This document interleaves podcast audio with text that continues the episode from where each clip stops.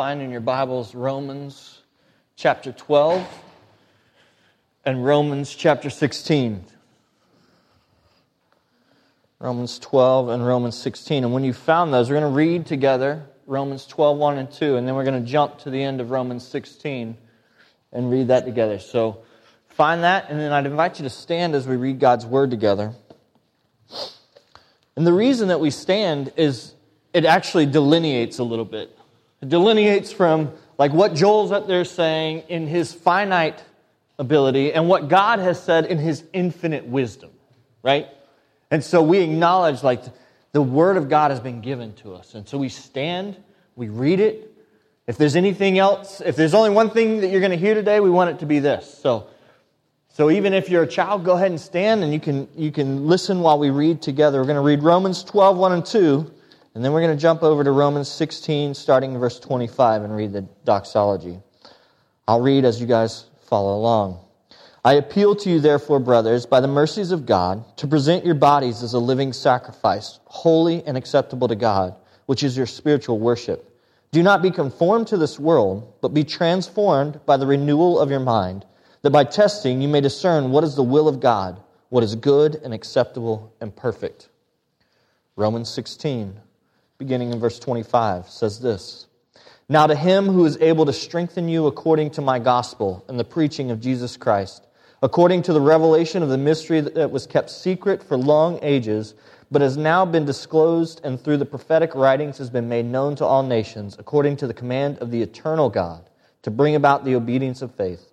To the only wise God be glory forevermore through Jesus Christ. Amen. Amen. You may be seated.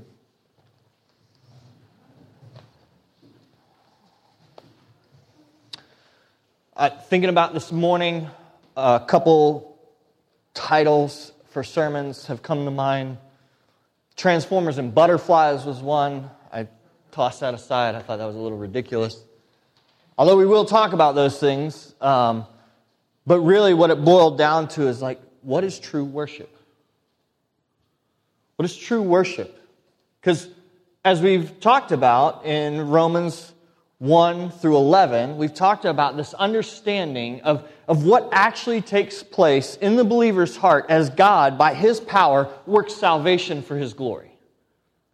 As we take hold of the grace that we've received because of the work of Jesus Christ by faith, as we take hold of that by faith, believing that it's true, what does that look like in the life of the believer? And we've, we've seen Paul progressively work through the first eight chapters, talking particularly to the individual. Like, what does it mean that Christ has saved you? Did you earn it? No, right? I love his rhetoric, I love his sarcasm, some of the questions that he asks. Like, some of you enjoy that sense of humor too. So read through it again and watch as Paul like makes these arguments in Romans and then says, so should we just keep on sinning so that grace would abound? No, by no means. That's ridiculous. No, God has saved us from our sin and saved us into righteousness. Now we live in his righteousness. And then verses 9 through 11, he talked about, like, that's, that's in the individual, but what, the, what about in the grand scheme of creation? From creation and fall and redemption and restoration. Like, what is God doing both in the Jews as his chosen people and now in the Gentiles, grafting them in and making them a people of his own possession? And so, Paul has this beautiful display of what we would call orthodoxy right, uh, right belief, right doctrine, right understanding. But then in between 11 and 12, he transitions from this orthodoxy, what we believe about how God has saved, to what it looks like, orthopraxy, the right worship of him. And so these, these five chapters get me really excited. Because I'm one of those people that say, I want to know what to do. Like, give me something tangible. And, and it's great. Paul does that. But you can't have 12 through 16 without 1 through 11. So don't detach these things. And, and maybe we're doing a disservice even by doing this today. But I just want you to anchor yourself in the reality that you are saved by grace. So as you read this and as you see, like, what does that life of grace look like lived out? Don't take it as the checklist that we want to make it so that we could say, yes, I'm good enough for God. We've already established that none of us are righteous. No, not one. All of us have sinned, and all of us need this grace and an outside righteousness that has been worked for us. And so we rest in that today. But listen, because there's a call. What are you saved to? You're saved from sin. You're saved from death. What are you saved to? You're saved to worship. You're saved to cherishing the good news of Jesus and worshiping Him. And, and hopefully, one of the things we're going to blow up today is the idea that we come and we worship for an hour and a half, maybe a little longer if you're on the setup and tear down and you feel like I count that too, right? No. Like all of life is worship. All of it. The problem is that, like all of us, I've spent most of this past week worshiping me. And so thank, thankfully, we get, we've already confessed that to be true. And so there's now no condemnation for those who are in Christ Jesus. So just like Matt said in the prayer confession, listen, yes, acknowledge it, but don't live there. Man, we're created for so much more. We're created to worship the God who created everything, the God who saved us and gave his, his own Son so that you and I would be reconciled to a holy God. Because that's true. Now, what do we do? Well, we just read it. Paul says, I appeal to you, therefore, brothers, by the mercies of God, to present your bodies as a living sacrifice, holy and acceptable to God, which is your spiritual worship. Do not be conformed to this world, but be transformed by the renewal of your mind, that by testing you may discern what the will of God is, what is good and acceptable and perfect. If this is true, all of life becomes worship. All of it. All of it is in response to the truth that you and I are saved by grace, and then we get to live in this way. Remember, Romans 5 said, Therefore, since we've been justified by faith, like we didn't, it's not our works that none of us can boast, but we've taken hold of the works of Jesus and said, He did that for me. So I've been justified by faith, and I have peace with God through our Lord Jesus Christ. Through him we have also obtained access by faith into the grace in which we stand, and we rejoice in the hope of the glory of God. The grace in which we stand.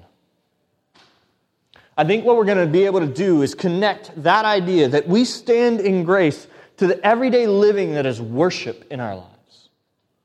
Today, you and I stand in the grace of God. If we're in Christ, we stand in His grace. What does that look like? What does it mean that we stand in His grace? That's the question that we're looking at today. Let me put it another way. We've titled this series, uh, The Gospel in Romans The Power of God for Salvation. And so, the question that we want to answer today in our time, and that we're going to need the Holy Spirit to actually do in our hearts and in our minds, to answer this question, the, the question is this What does the power of God for salvation look like displayed in the life of the redeemed? That's the question. So, as we're reading through this, take note. And we're going to we're to do a blitz. Like, we're just going to mow through it real fast. So, everybody's got homework. Go back, read 12, 13, 14, 15, 16. Write down, hey, what does that look like in the life of the redeemed? So let's ask God to do that. Let's ask Him to reveal Himself to us today, that we would have a glimpse of His glory, a glimpse of His beauty. It would stir in us worship. God, I thank you, Lord. Thank you for your kindness to us this morning. That you would meet us in this place.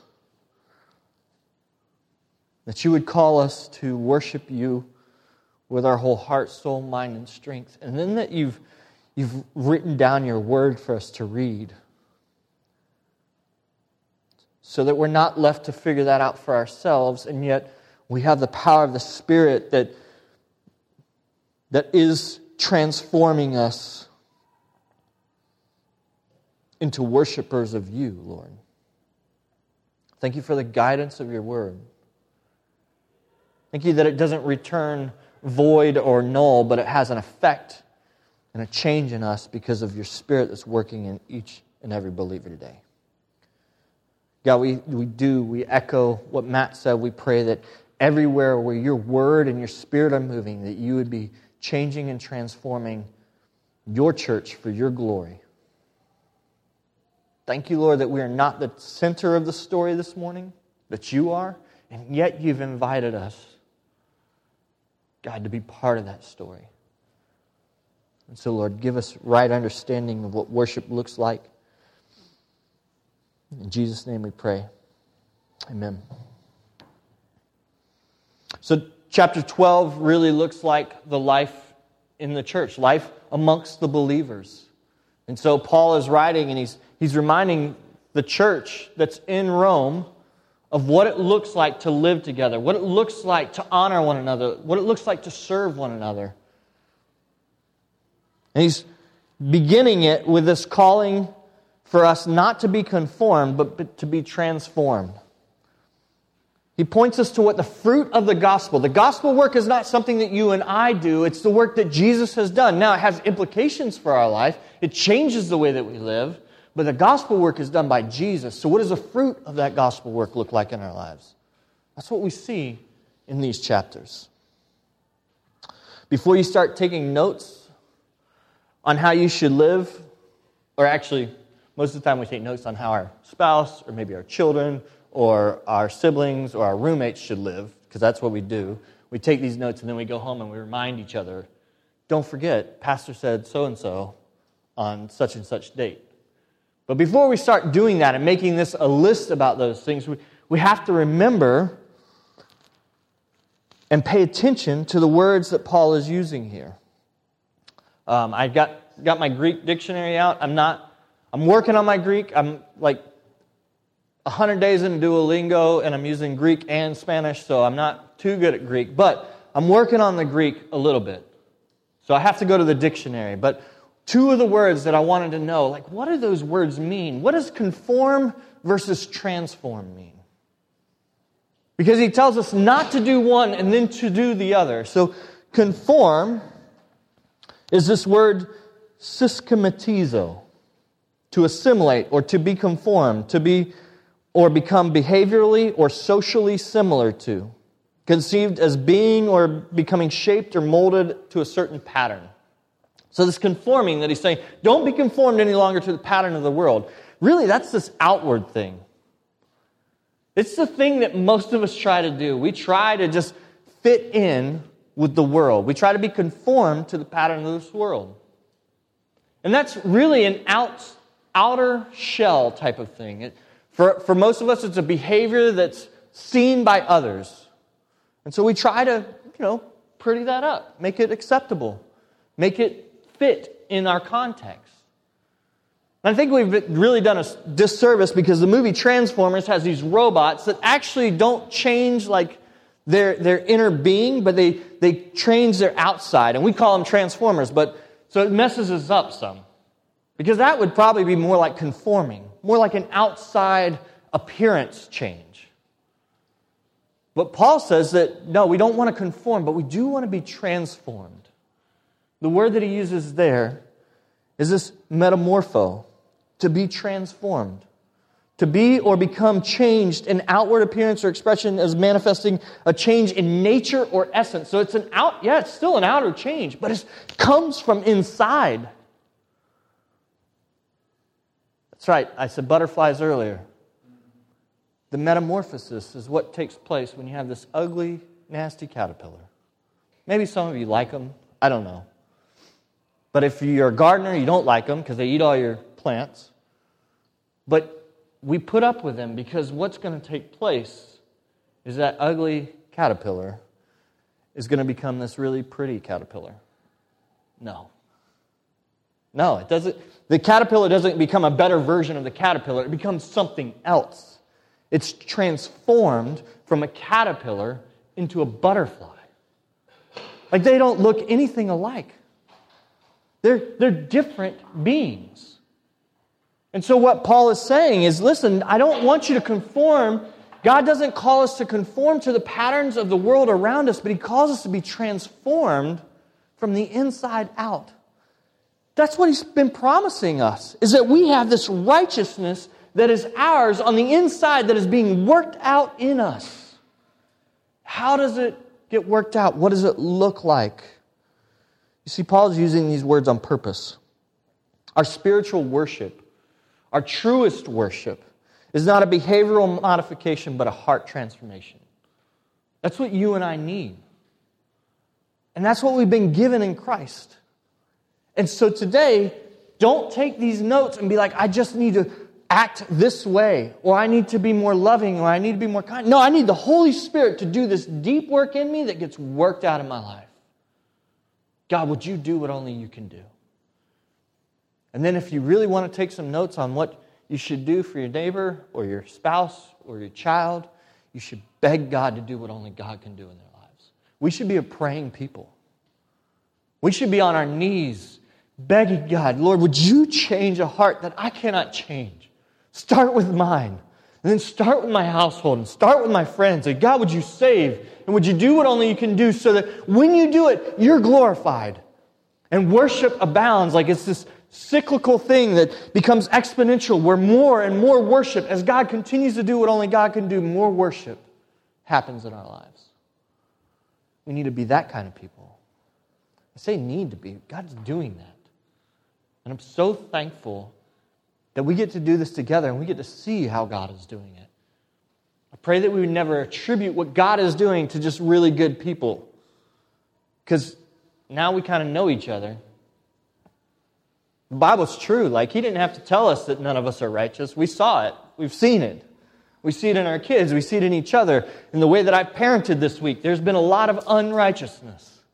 But I'm begging God to do what only He can do, that He would change me and that He would change each of us. Paul's using these words on purpose. and so we, we want to pay attention to them. But God gave us His Son Jesus, right? So this, what, what is actually being worked out is the righteousness of Christ in the heart of a believer. You, remember Romans 3 24 and 25 said this? It says that we're justified by His grace as a gift through the redemption that is in Christ Jesus, whom God put forward as a propitiation by his blood to be received by faith. Today, if you've received Christ by faith, you get to walk and worship. And then we get to look at the rest of this chapter where Paul begins to talk about like what does that worship look like lived out? So in chapter verse 3 For by grace given to me, I say to everyone among you, not to think of himself more highly than he ought to think, but to think with sober judgment, each according to the measure of faith that God has given him. And he begins to talk about these spiritual gifts that we have.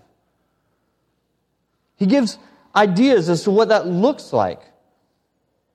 For as in one body we have many members, and the members do not all have the same function, so we, though many, are one body in Christ and individually members one of another, having gifts that differ according to the grace given to us. Gifts of prophecy, gifts of faith, gifts of service, gifts of teaching, gifts of gift, the gift of exhortation, which is encouragement, gifts of contribution, gifts of leadership, gifts to acts of mercy, like all of these giftings that we as a body, and it takes all of us together. It says, didn't say just one of you has them. He says all of the body has these gifts that they contribute together and they should be practicing them. Now, here's what we do we take this practicing and working in the gifts that the Spirit has given us, and we say, I'm going to do those on Sunday. Or maybe I'll do them on community group night. Or maybe I'll do them in particular places and times. But, but I, Paul never refers to the church as a service, he's referring to the church as a people.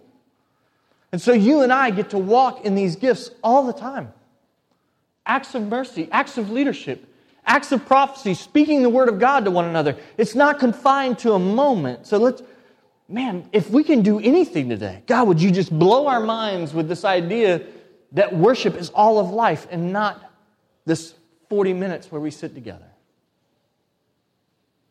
So we want to see all of these gifts being worked out and practiced in our lives. And then he, we, most of you probably in your Bibles have a line of demarcation between verse 8 and verse 9, right? Because now he's talked about the spiritual gifts and he's moving towards like, what is the heart? What are our qualities? What are our characteristics that need to be worked out? And he gives us this list of characteristics that the Spirit of Christ produces in us. And it's beautiful. I want you to hear it genuine love, brotherly affection, honor, joy, hope, generosity, compassion, forgiveness, empathy, harmony, humility, peace, patience, grace, goodness. Like all of those things get worked out by us together as, the, as Christ and His Spirit produces these things in us. And if you, if you listen to that and you heard hints of the fruit of the Spirit, it's only by His Spirit that any of this happens. But we tend to categorize, even as I just did, these attributes differently from the spiritual gifts listed in verses 3 through 8. But we can't. I love Martyn Lloyd-Jones. If you ever heard him, Noah asked me the other day, he's like, Who are you listening to? Because I was listening to Martyn Lloyd-Jones, and he's He's uh, from, from Great Britain about 50, 60 years ago. And so he's got a different voice, but he just, he's dry. It's great. I would encourage you to listen to it. But he says this He says, It doesn't matter how gifted you are. If you are difficult to get along with, your gifts are of no value. I was like, man, ouch. Because my kids would say, I've been difficult to get along with this week right? And all of you have probably had somebody that says, Man, you've been tough to get along with. Or maybe by God's grace, they would say, Yeah, God's done a work in you that you're able to get, you're able to get along with. And I, and I see the way God is using those gifts in your life. You see, we, we tend to prioritize what's above the gifts of prophecy, the gifts of leadership, the gifts of mercy, those, those gifts, and minimize, minimize the gifts that we talked about of grace and patience and peace and humility and generosity. But if you see those worked out, if there's a moment in an argument where God does this thing in you and you actually give up your wants and desires and rights at times, and you humble yourself, and you become a peacemaker rather than one who would create strife, like that's a miracle of God. And, and it happens so often in the people of God that we begin to take it for granted. But if there's any kindness between us, if there's any love, if there's any hope, any generosity, it means that the Spirit of God is doing something in us. And we should rejoice, and it should lead to more worship. It's all packaged together in this transformed life that Paul is talking about and calling us to. This new butterfly, if you will. Probably most of you won't, but that's okay. All right? So, all of that is there. And then he moves into chapter 13 and he talks about listen, that was in relationship to one another. Should it look differently in relationship to the world? No. Verse 13, 1. Chapter 13, verse 1. Let every person be subject to the governing authorities, for there is no authority except from God, and those who exist have been instituted by God. Did our humility have to end with a brother who believes the same things? No. We're called even to be humble beyond that. To those who would reject Christ, to those who don't know Christ. We get to submit to the authorities that God has put over us. And even that submitting actually looks like worship. How do we know? Because it looks like Jesus. You see, the Great Commission, God has, Jesus commanded his disciples to go into all the world and to preach the gospel to make disciples. A disciple looks like his master. And so Jesus is telling them, go and do what I've done. And we see Jesus and we see that he gave up heaven, submitted himself, humbled himself, and came and served people like you and me who took him for granted. People like you and me who actually took him to the cross. And he gave up his life and served us. Jesus submitted to the authorities. He submitted to the ultimate authority, his Father.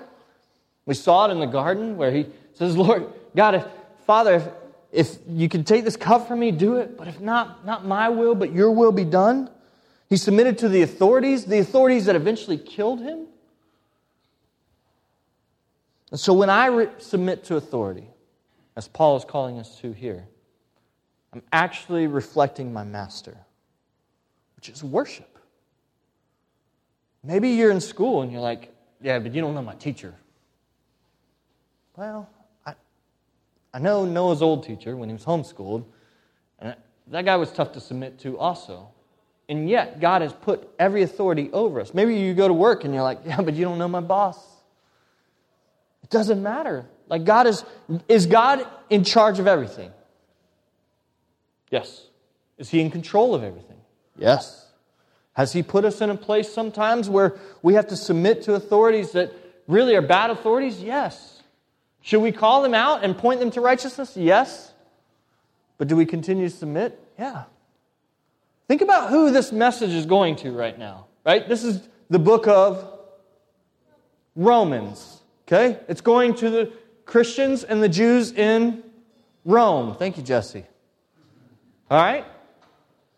The, that people in Rome, he's calling them to submit to authorities. The authority at the time was the emperor, Claudius, right? And we've, we've talked about this before, but Claudius expelled all the Jews out of Rome. That doesn't seem right. That seems like an abuse of power. Absolutely. Claudius goes away, and then Nero comes. And if you know anything about Roman history, you know that Nero was not any better than Claudius.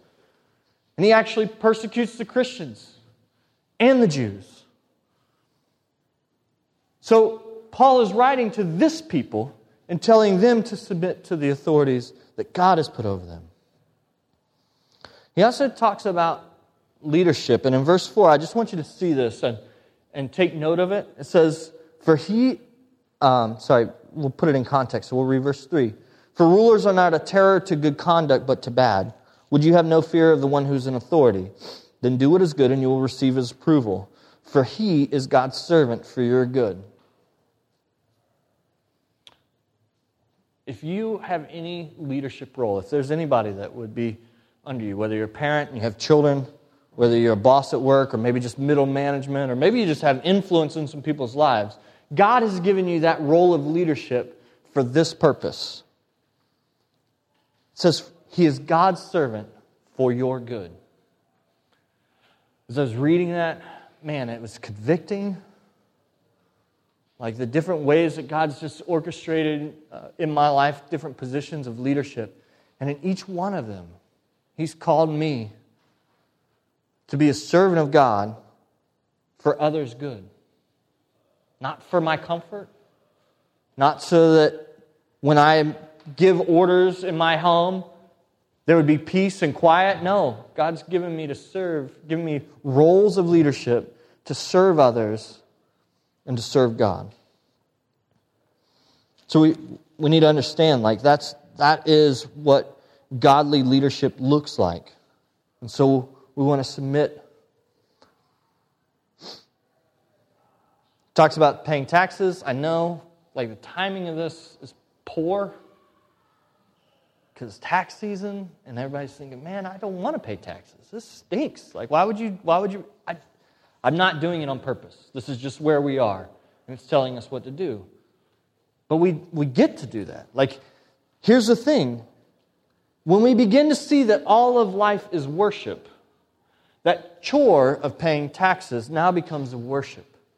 God, you've given me enough to where I get to serve you by, by paying my taxes. You've provided everything that I need. And I get to serve you and honor you and worship you in this way today. So just like if that's the paradigm shift that we're in, it's beautiful. It becomes, rather than this burden and this chore, it becomes a way that we get to serve and honor God. I love how the connection, again, you might have a, a break between verses 7 and 8, but I just want to read them together. It says, Pay to all what is owed to them taxes to whom taxes are owed, revenue to whom revenue is owed, respect to whom respect is owed, honor to whom honor is owed. Verse 8 Owe no one anything except to love each other. For the one who loves another has fulfilled the law. We can get caught up in like all the different ways that we're supposed to serve, that we're supposed to honor, that we're supposed to submit. But the reality is that Jesus has already told us listen, if you love God with your whole heart, soul, mind, and strength, and you love others as yourself, you will fulfill the law of God.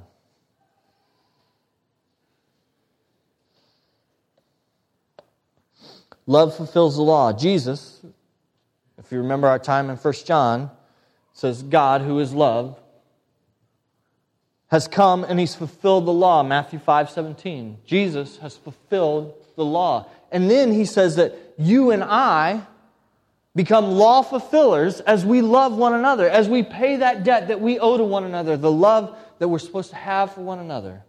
We fulfill the law of God. Earlier, we talked about um, transformation. I'm kind of all over the place in my notes, but I just want you to see this. The, the word that's used for transformation is the same word that is used in the transfiguration metamorpho. So, in you and I that are being called to be transformed, the same thing is happening that happened to Jesus as he's on the, on the mountain. He's transfigured, he's changed. And so you and I get to walk in that change, that glorified, beautiful, God glorifying thing that Jesus was doing with Elijah and Moses, like crazy stuff. You and I get to do it today, even as we pay taxes, even as we love one another, even as we do these little things of laying down our lives for one another. This transforming work is being done in us. Now we who are in Christ continue to fulfill the law. It's beautiful. It can feel overwhelming if we think that we have to do it. But remember, you don't have to do it. God is doing it through you by the work of His Spirit and so we just rejoice that it's being done. We do have this call to submit our lives, to offer ourselves as a living sacrifice. And as we do that, we get to see what God does. Chapter 14, 14, 15, and 16. I'm going to blow through quick because we're running out of time. But chapter 14, Paul reminds the church, about maintaining the unity of the church. And where is that unity of the church found? It's found because each of us who are, who are the church are unified to Christ. We've died to ourselves and we live with Him. Romans 14, 7 through 9 says this For none, none of us lives to himself, and none of us dies to himself. For if we live, we live to the Lord, and if we die, we die to the Lord. So then, whether we live or whether we die, we are the Lord's. For to this end Christ died and lived again, that he might be both Lord of the dead and of the living. Any practical unity that would take place, any agreement, or any unity and disagreement, because that can happen too. We think that unity means agreement. That's not necessarily true. Unity means that we have something greater than whatever it is that we're disagreeing on that keeps us together. And for us, we have this unity in Christ. That we are all united to Christ, and that means we are also united to each other. Because that's true, we live in a way that doesn't judge or cause others to judge. And that's really where he, drives that, remember? Because there's this, this unity that's happening between the Jewish Christians and the Gentile Christians, and they're judging one another. And one is thinking that you should have to conform to the fullness of the law, and the other one says, No, I've been set free. But Paul says, Listen, because you are united to Christ, there's a way that you're supposed to live. So let's look at it. 15 through 19 of chapter 14. For if your brother is grieved by what you eat, you are no longer walking in love. By what you eat, do not destroy the one for whom Christ died. So do not let what you regard as good be spoken of as evil. For the kingdom of God is not a matter of eating and drinking, but of righteousness and peace and joy in the Holy Spirit. Whoever thus serves Christ is acceptable to God and approved by men. So then let us pursue what makes for peace and for mutual upbuilding. Yeah, you're free. You're free. But if you exercising your freedom is causing another person who Christ died and paid for by his shed blood to stumble and to sin, then stop doing it. That's the beauty of this. He's saying, hey, don't judge and don't cause another to judge you. And so we live in a way that would pursue what makes for peace and what makes for mutual upbuilding. And we're going to circle back to this and we're going to dive in deeper. But you need to understand, like, there is a way that we can live that, that Paul is calling us to, that God is calling us to, through Paul, that would both not judge and not cause others to judge. And it's a way of humility. It's a way of giving up my freedom sometimes so that others would be free to practice, be free to love, be free to worship. And Paul sums it up nicely at the end of chapter 14. And this is one of the most convicting verses of the Bible that I've ever read, so be careful. It says this 14, verse 23 But whoever has doubts is condemned if he eats, because the eating is not from faith. For whatever does not proceed from faith is sin.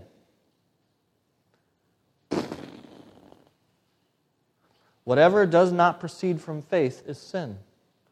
Listen, we devote so much of our time to not sinning. And Paul's saying, no, you need to devote your time to faith. Like, operate in faith. Live in a way that is faithful to what Christ has called you to. And then you don't have to worry about sin. But if you're focusing on sin, listen, anything outside of faith that's not done in faith is sin. Even the good things that you're doing. Like God begins to peel back those onion layers that we have that like those first couple, we can fix that outside observation, our outside behavior, but as we get closer to, to our hearts, it just gets really despicable. It's really messed up. My heart is so sinful and deceitful. And yet, God is doing this work of changing my heart. And He's actually pro- producing that by faith. Faith is an inner thing. That transformation that you and I need begins in our hearts by faith. And so now I actually live out of that faith. God, you have paid for my sin. I, am free to repent. I'm free to change. I'm free to be honest about where I've hurt and wronged people because you paid for that. And I get to glorify you in the midst of my repentance. And so maybe today, like God's calling you and He's speaking to you, and there's some things that you need to repent of.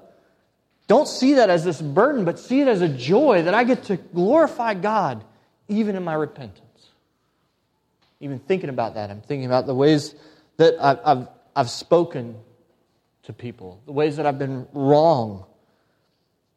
And I try to hide those things rather than repenting and asking for forgiveness. But listen, that for whatever does not proceed from faith is sin, that means we got a lot of sin, a lot of things to repent of, a lot of things to turn from, and that's okay, that's good. Because it means that God's going to be glorified even in my repentance. 15 and 16, Paul is talking about Christ. Talking about Christ, the union of Jews and Gentiles. Finally, in these chapters, Paul calls the Jews and Gentiles to live in harmony to glorify God. Verses 5 through 7 of chapter 15 say this May the God of endurance and encouragement grant you to live in such harmony with one another in accord with Christ Jesus, that together you may with one voice glorify the God and Father of our Lord Jesus Christ. Therefore, welcome one another as Christ has welcomed you for the glory of God. Um, one of the things that I, that I discovered in some of my research um, and, and, study this week is F.F. Bruce writes um, this book called uh, New Testament History. And um, he has this idea that, listen, as Paul writes the chapter 16, and you see like it's greetings to all these different names that you don't know. It, it could be grouped up into like five different groups. And so, some of the understanding that he has, and that a lot of scholars have, is that the church was not a unified gathering in the city of, in the city of Rome, but it was actually in a lot of different places. And so I've always pictured this as I'm reading this book, like, like us, all of us gathering here, right? But really, it could have been just a couple households in different places hearing these words, hearing these words that are calling them to practice their unity together. And he thinks that probably Jews, Christians of Jewish descent, didn't necessarily have to hang out with Gentiles. And so they just went about their lives in separate places.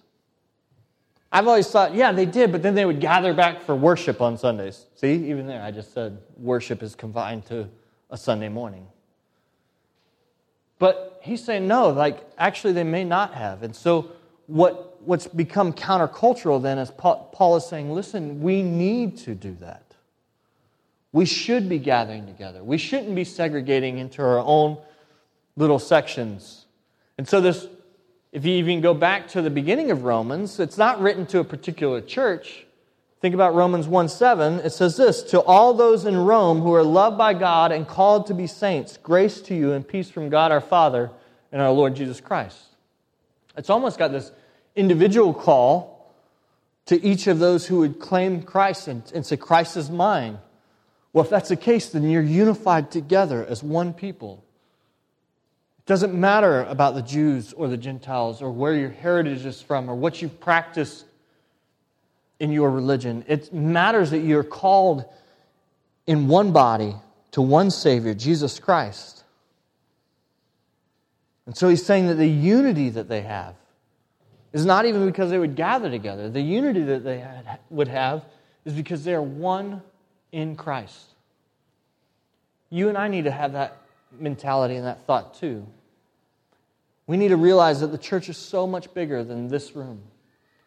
Maybe even bigger than two congregations. Maybe even bigger than uh, just all of the cross points that are scattered throughout Central Florida. No, the church is way bigger than you and I know. It's also way smaller. Like I would say, there's a truth to that too. Not everybody that gathers on Sunday mornings is like doing it because they love Jesus. Some of them are doing it because that's parents made them. Some of them are, are doing it because that's what they've always done and they just feel like that's what they should do and they're trying to earn God's righteousness or, or, or earn God's approval by their own righteousness.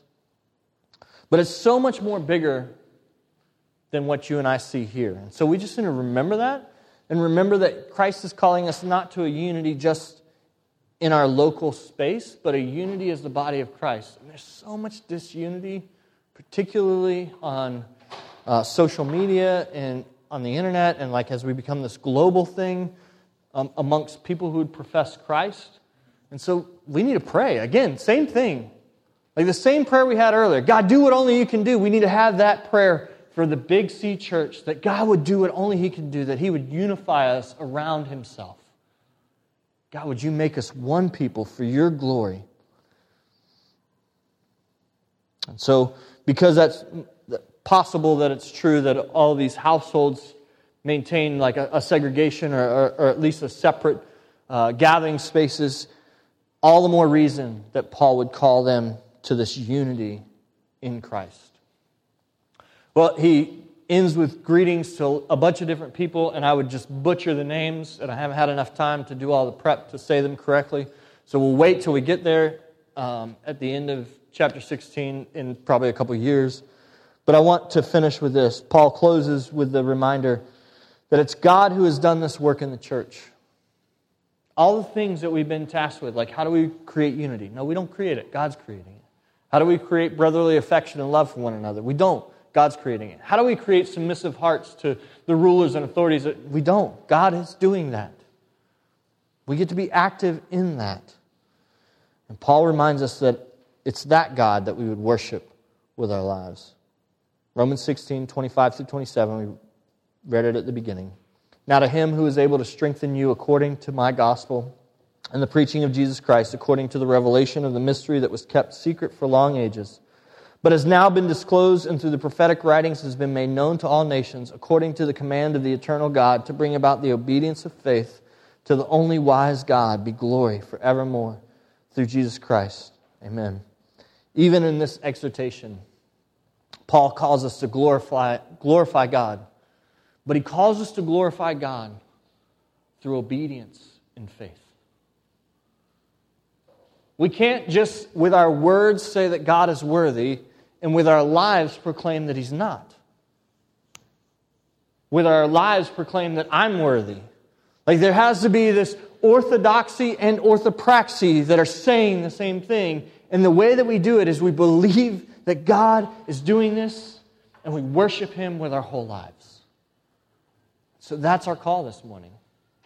That in everything that you and I would have right belief leading to right worship.